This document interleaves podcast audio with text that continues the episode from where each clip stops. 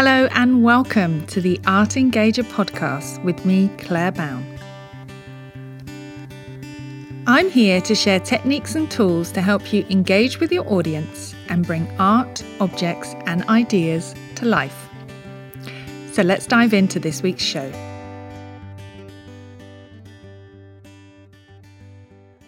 Hello, and welcome back to the Art Engager podcast. I'm your host, Claire Bown of Thinking Museum, and this is episode 50. Wow, that's a milestone to reach 50 whole episodes. And also this week, we passed the 10,000 downloads mark, which is incredible, which means we're celebrating today. And it also marks a whole year of podcasting. We started April 30th last year. So, one year of podcast, 50 episodes, and 10,000 downloads. It's really gone by so fast, but thanks to everyone, that's you, thank you to everyone who has listened over the past year, whether you've been with us from the start or whether you've started li- listening more recently. Thank you so much for supporting the show. Um, we are a niche show, we're a small niche podcast, but an important one. I think so much of the amazing work of museum education just goes under the radar. And I like to think that this show helps by shining a spotlight on the practice of museum education and all the amazing and myriad ways that we're engaging our audiences with art and objects. So, before I get emotional, let me tell you about today's show. So, today I'm talking to museum educator Gabrielle Grime as part of a new series of episodes I'll be sharing on pictures of practice. I want to share and highlight the amazing work of museum educators, heritage educators working with all sorts of methods, but especially those who are working with visible thinking in the museum, with slow looking, thinking routines, inquiry, and so much more. Now, Gabrielle is a Heritage Education Officer at Wanneroo Regional Museum in Australia. And Gabrielle read about the peel the fruit thinking routine on my blog and decided to give it a go with primary school children. And she speaks about this in our chat. It had amazing results and it even left some of the group in tears.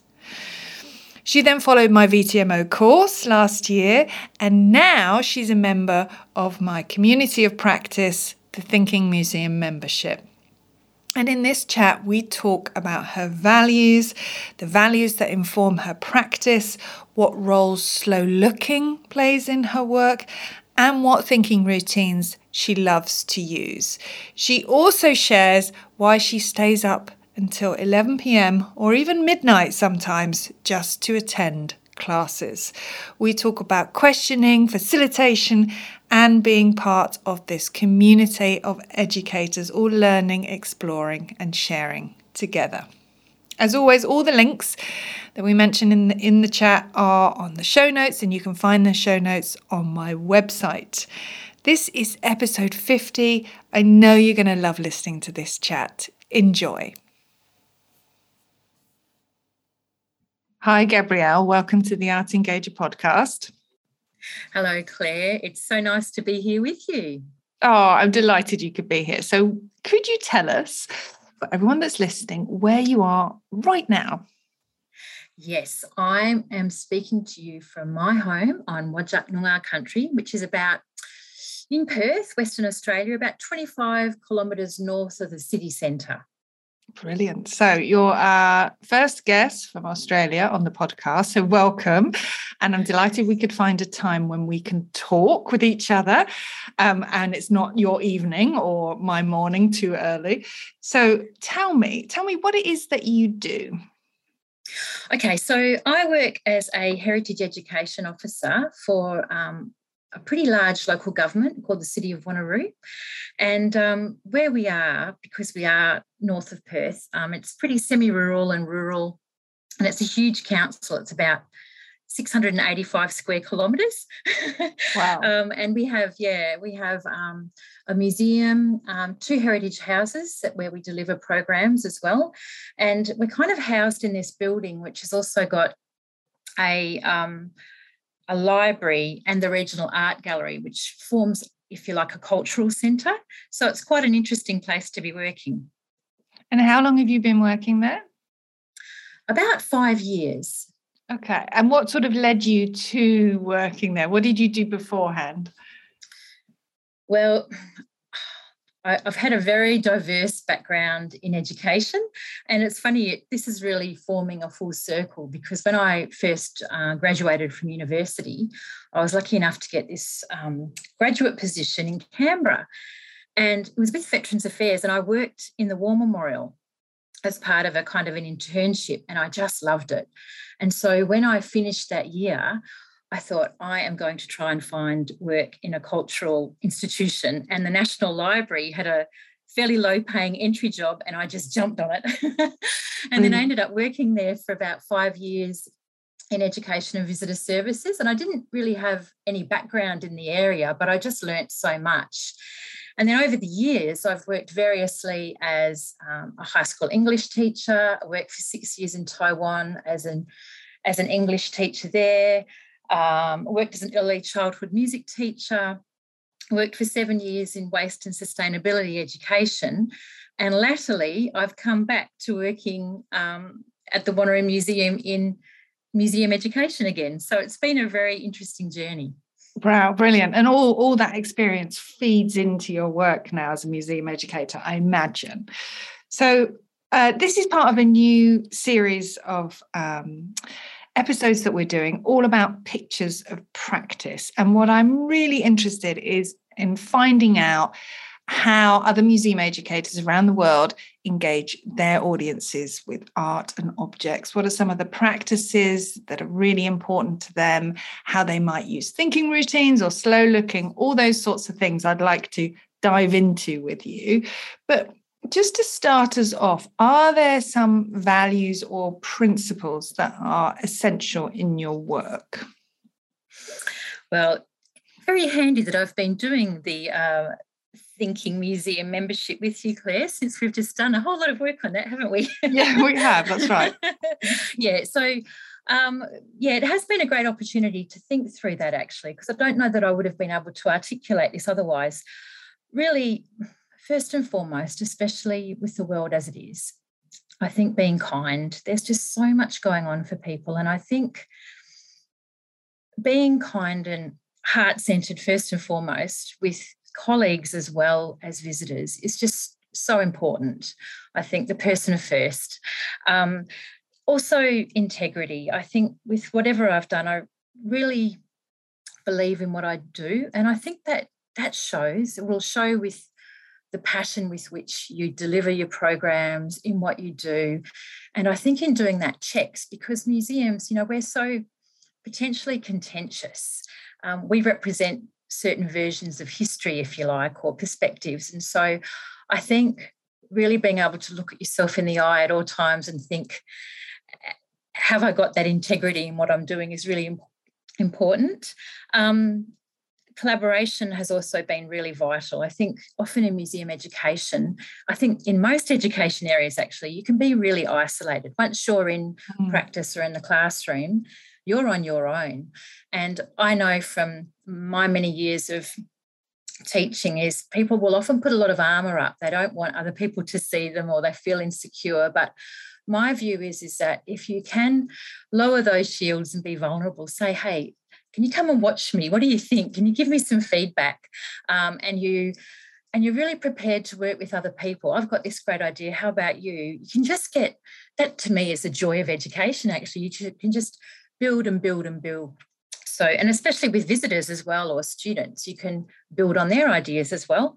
Um, just a couple of others, I won't go for too long, but I think obviously always being um, inquiry based and reflective about my own practice has been a hallmark of what I try and do because I just think, again, that really helps to shape what I'm doing and refine it the whole time.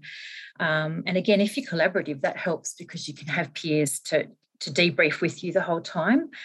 And being super prepared, um, we talked about this just the other night, and I find it's funny, but by being super prepared, having lots of things up my sleeve, really knowing what I'm talking about, that actually gives me the ability then to be flexible and to have that that way of then relaxing enough to read the audience because you know your stuff you can then look out and, and see what's the mood um, how how is everyone feeling do i need to change here do i keep going um, and yeah and then finally i guess just continuously learning, I think just keeps everything fresh.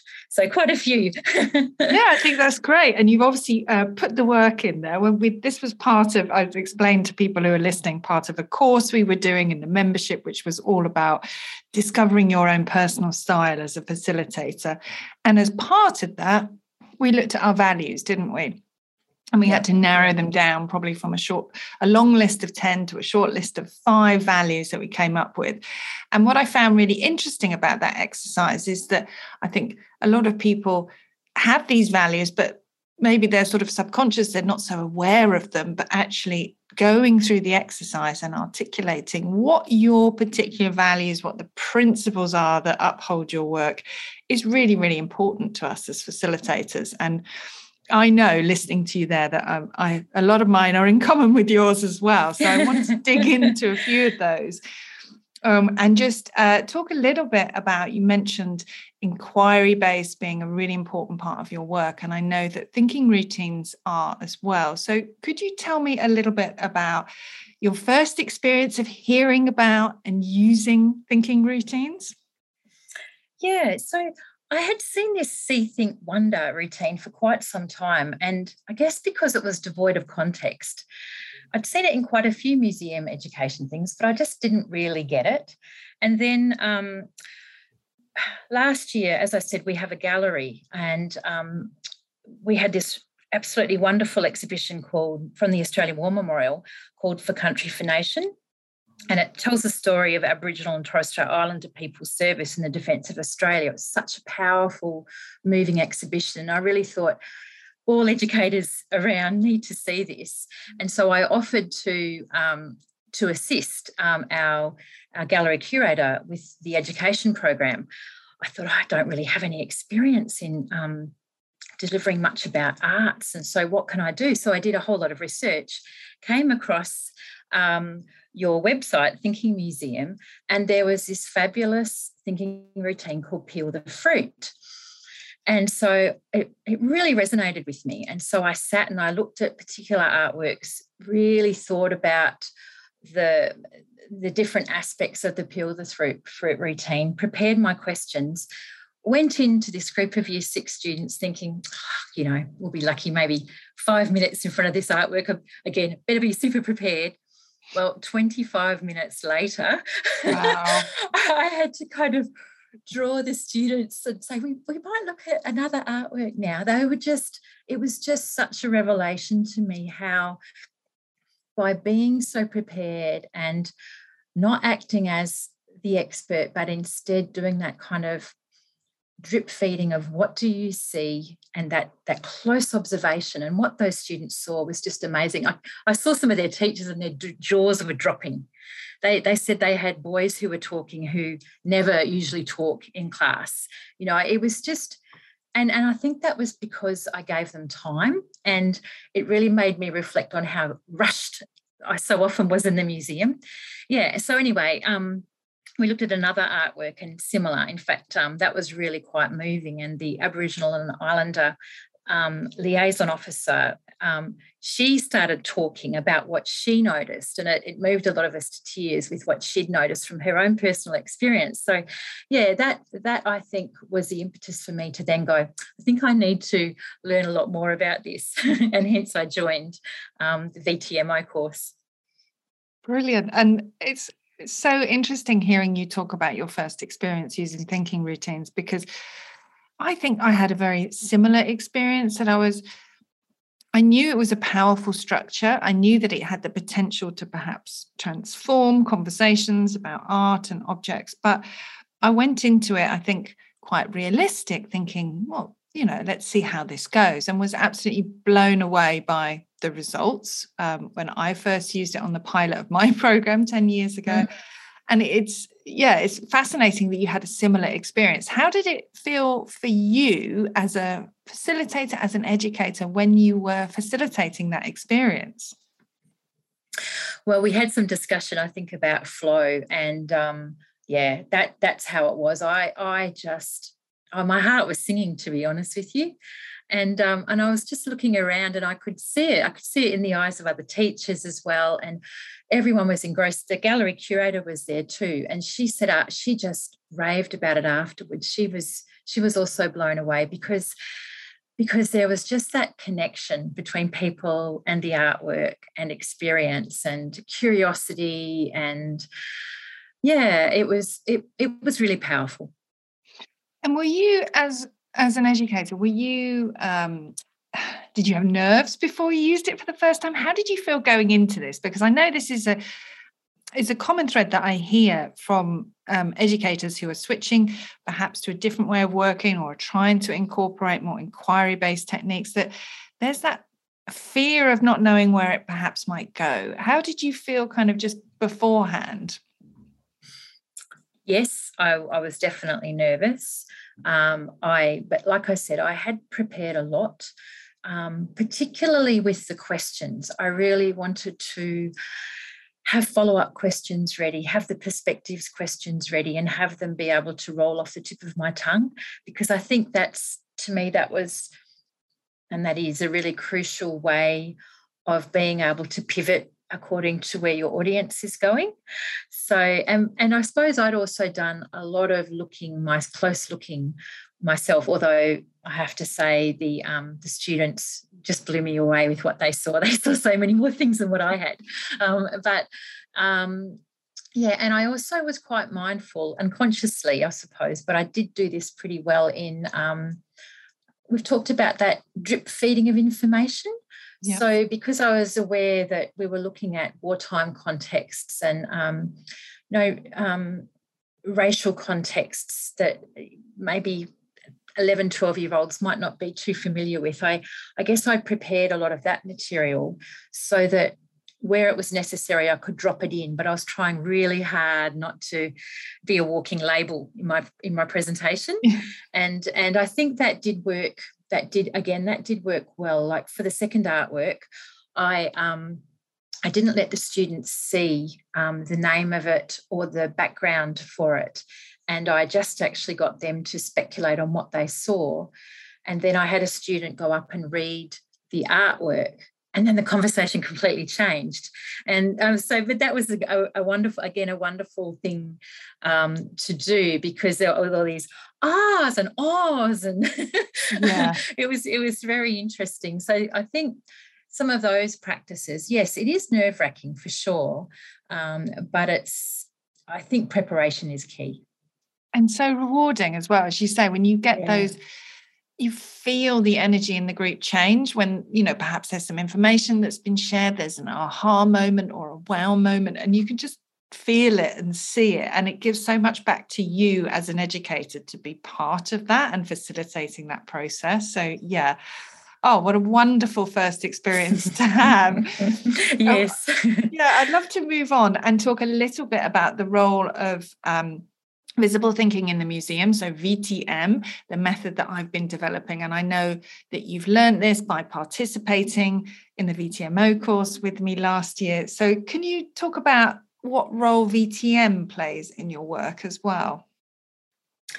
Yeah, so I guess doing the course has given me a lot of um, professional skills. I guess uh, I, in, I feel often in my area of education, I've been kind of what is it, a jack of all trades, but master of none. So I, I was feeling like I really needed to to upskill. And what I liked about VTM is you, you have all of those readings from really influential museum educators. And that was just great because I think it gave me a lot of that really good grounding in museum education and therefore the confidence often we have good instincts but we kind of know mm, is there evidence around this but that was that was really useful um, i think in my um, actual practice, I've really developed and continuing to develop my questioning skills. I've become so aware of that now. And I've also um, been so aware that observation, just slowing down and allowing um, audiences to sit and observe, is just such a wonderful thing to do. It really is because it's without judgment. There's there's no one who's smarter or no one who has to have more knowledge. It's what you see in front of you, and that really opens the door for just so many more conversations and possibilities. Um, and I guess to thinking really intentionally about my facilitation skills. So, you know, how am I introducing myself? How am I setting up a respectful or curious vibe? Um, how am I reading the audience? Um, being trauma sensitive, we've talked about that now, and I'm much more aware of those aspects of my practice. Fantastic. And I love that you mentioned the readings as well. So as part of the the course, there are suggested readings and essential readings every week. And what's interesting is that some people will devour all the readings and will take so much from it, and other people are there on the course for the practical elements and really practicing and collaborating with others. So I think it's yeah, quite an important part of the course that you can dive in and focus on the elements that really matter to you. But it will also give you that comprehensive background to things like questioning skills, um, facilitation skills, obviously observation and slow looking, which is something I'd like to move on to now because you've mentioned it a couple of times that that has been a bit of a sort of aha moment for you that that using observation, using slow looking. How, how have you um, I'll phrase my question better. What role does that play in your work now since you've done the course?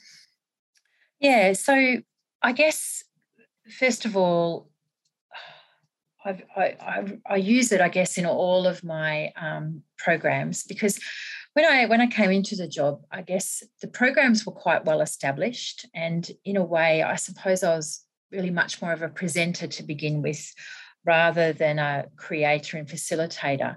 And then over the years, as I, I guess I've gathered more confidence, I've really started to think, how can I tweak this? How can I improve it?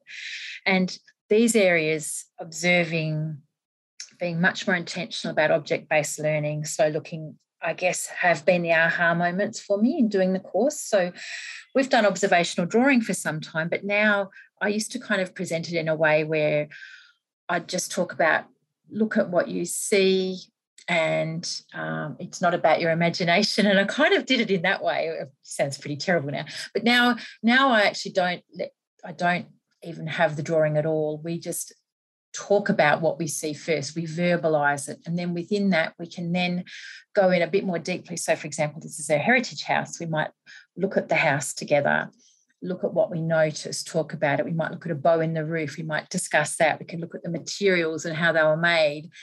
Then we'll go into the drawing. And that as you can probably tell, is so much richer as an experience and a conversation. Um, similarly, with the object based learning, um, I've been actually presenting to teachers in that area now because um, we again had a few exhibitions and um, wanted to encourage teachers to come along and, and develop their skills. And I've, I've found a great deal more confidence in thinking about object based learning in the classroom. We have museums in a box, so we've been able to kind of think about how teachers can take those museums in a box back to the classroom and, and use those skills. And um, as far as slow looking goes, I haven't done this yet, but I actually have it as part of my KPIs this year, where I'm wanting to trial this um, later this year. We'll probably do some lunchtime sessions where, again, as staff, then we can go and look at objects and I'll start to model how to do it. And I'm hoping to get our front of house staff again to participate in this as a professional development practice first and then we can take it out to the broader community because I just think it's such an enriching experience for staff in their daily work, as well as then being able to offer it to the public um, as a public program. Yeah. Oh, love it, love it. Um, incorporating slow looking as a daily practice, as well as incorporating into your work. So, yes, I'm nodding furiously into the microphone right here. Um, can you tell me a little bit about any thinking routines that you've used, you've gone on to use since you've experimented with Peel the Fruit? So, what sort of role do they play? Maybe share how you've used some specific routines. Yeah, so the ones that I have done so far have mostly been um, a See Wonder Connect, um, and I I like that I suppose because I tend to we tend to um, deliver programs for years one to three in Australia in Western Australia, which is I guess ages seven to about 9 mm-hmm. um, because local history is just a core part of the curriculum here. Um, and so that whole comparison between past and present has been a big one. I was also last year, I really noticed a huge change. We, in our debriefs, we all discussed it in our education team about how much more anxious and how much more um, just kind of stressed we noticed um, this, the kids were. And so I thought a lot more about mindfulness. And so we're trialing using um, soundscapes actually in, mm. as a reflection tool. So um, I had a terrific, um, I think he's called an ethnographer. Anyway, he he worked with us to develop about six or eight different soundscapes from the different exhibits around our museum. So we could have the students lie down, and rather than um, just talk, they would listen. so it's kind of like a hear, think, wonder. wow. Like. um, just because I thought in that way, again, we're getting off the whole, instead of it being that cognitive visual overload, they can lie down and rest and hear, and it's a different kind of stimulus. So I've just in the beginning stages of trialing that, and then kind of um, we've had the museum unfortunately closed, but um, the initial responses were really, really good. And I, I usually did it straight after the break, or especially on like a Friday afternoon when I could just see these little people were were dog tired and being in a museum and being overloaded was just too much. So I again I have this in my arsenal now. it's not a very nice word, but I have it in my toolkit, if you like, yeah. to um, to use. Um, but also I'm quite interested. Um, we're trying to do a lot of work. Um, again, much more intentionally thinking about our neurodiverse audiences. We've seen an uptick in our regional museum, possibly because it's a small contained area and fairly quiet um, of um, education support groups come into our museum. And so it's, uh, and again, from doing the thinking from sorry from doing VTMO, I've really thought a lot more about museums and well-being, and so we've been looking at how perhaps certain thinking music um, routines can also be used with um, our neurodiverse visitors, especially I think things that are more contained, you know, like um, headlines and mm-hmm. um, the 10 by 2 and things like that, where it's again, it's looking at what you see, but not being so open ended that it would be overwhelming. Um, and I've also noticed that when we have had some groups in, they they've really enjoyed connecting to things at home. So again, um, a lot of the thinking routines work well in connecting. So again, that see Wonder Connect or See Think Connect would work really well for those audiences.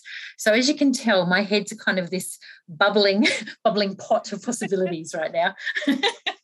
it's brilliant. It uh, sounds exactly like mine most days. But um, no, that's fantastic because that's the idea is that you take these thinking routines and obviously on the course we're um, exploring them in a certain way, but the idea is to give you inspiration for how you might be able to implement it in your own particular circumstances with different audiences, with different types of artworks, different types of exhibits, all sorts of things. And it sounds like you've had lots of lots of inspiration and I'm still thinking about the soundscapes and thinking how nice that would be for adults as well. oh, yeah. Actually, that's true. You're right. It would be. Yeah. Definitely. So I'd like to move on to talking a little bit about being part of a community of practice. And I know you mentioned this when you were talking about your values and your principles about collaborating with others. So, in the membership, you are a member of the Thinking Museum membership. Tell me what it's like to be part of this community of educators that we're growing. Oh, it's it's lovely. Um, I really, although I have to get up usually at eleven or twelve o'clock at night to join, I, I, really look forward to it um, because we all know each other. I guess most of the people who are in the membership have gone through um, the course we went through together, and it's kind of like greeting friends now. Um, I really love the coaching sessions. It's taken me a while again to gather my courage to do one of the sessions. And that's where basically it's about 15 minutes, isn't it, Claire? Where we yeah. have to prepare a 15 minute session and we present it to our peers, our community of practice, and then we get feedback. But I did my first one a couple of months ago, and oh my goodness, I learned so much from it. And I'm just about to do another one next month. Now I've got the bug, I love it. That's right. um, but um, yeah, it's a really supportive group um, which I like. Um, and yeah, I mean, I've put in, I've put out questions now to the group and I get answers and responses from people. And there's just a whole lot of support. And again, just that notion of being in education where you can feel a little isolated, it's really nice to kind of have that regularity of support and feedback. And I guess for me, as someone who's just a an avid learner, the fact that in the membership we have so so many um, interesting courses and ways of challenging ourselves and and furthering our practice. I, I just really love it. And it's amazing. And I have to say this, and I'm recording this, so it'll be there for posterity. How late you get up and you turn up consistently. to our classes. And for a lot of the members, it's afternoon time. It's obviously they take place at 5 p.m. my time, that's Amsterdam time. But with people in the States, it's morning time for them. But for you in Australia, it's nighttime. So at the end of the class, we're saying goodnight to you. So I've always been so impressed by your commitment and enthusiasm and your energy at that time of night. Very, very impressive. you don't know how many coffees I've had. No, no, no. oh, yeah, and um, it it is exactly how you describe it. It's lovely that there are so many people that have taken the VTMO course and then gone on to be part of the membership and be part of this community who explore and share and inspire and also support each other in that way. So, yes, creating sort of peer friendships across the world is um yeah something that I've I've wanted to do for a long time so I'm really glad you're a part of it. Mm.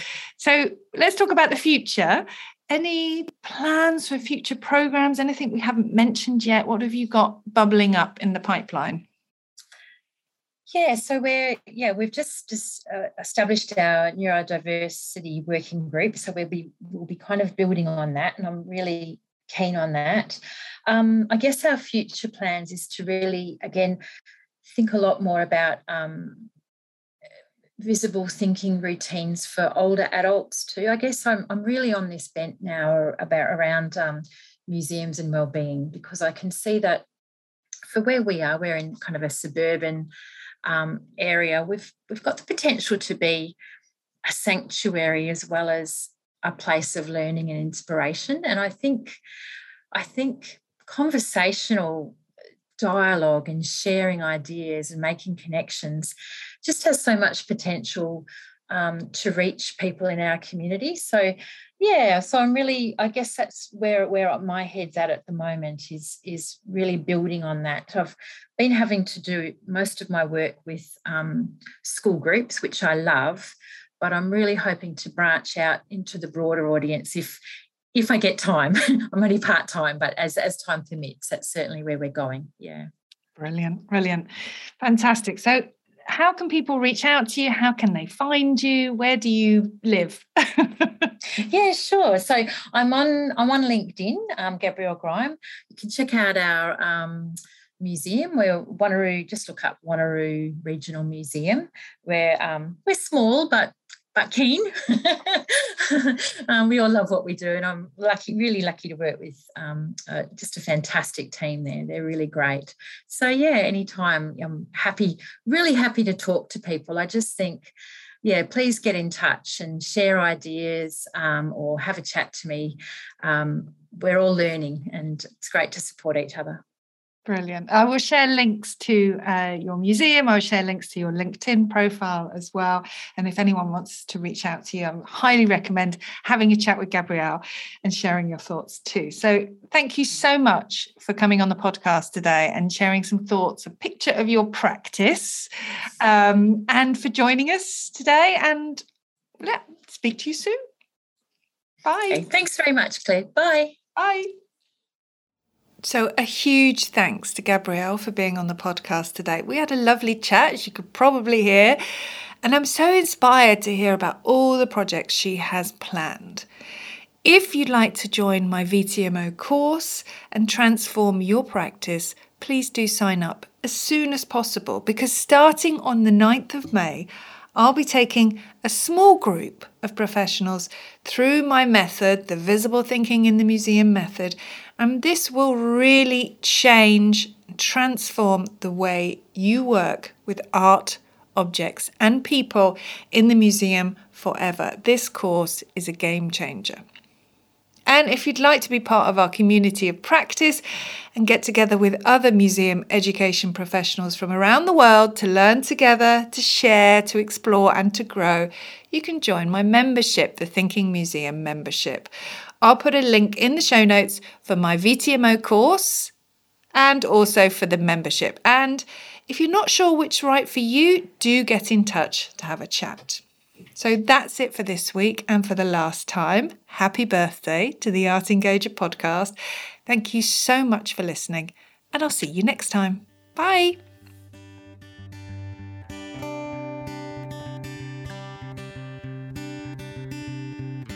Thank you for listening to the Art Engager podcast with me, Claire Bown. You can find more art engagement resources by visiting my website, thinkingmuseum.com and you can also find me on Instagram at Thinking Museum, where I regularly share tips and tools on how to bring art to life and engage your audience. If you've enjoyed this episode, please share with others and subscribe to the show on your podcast player of choice. Thank you so much for listening, and I'll see you next time.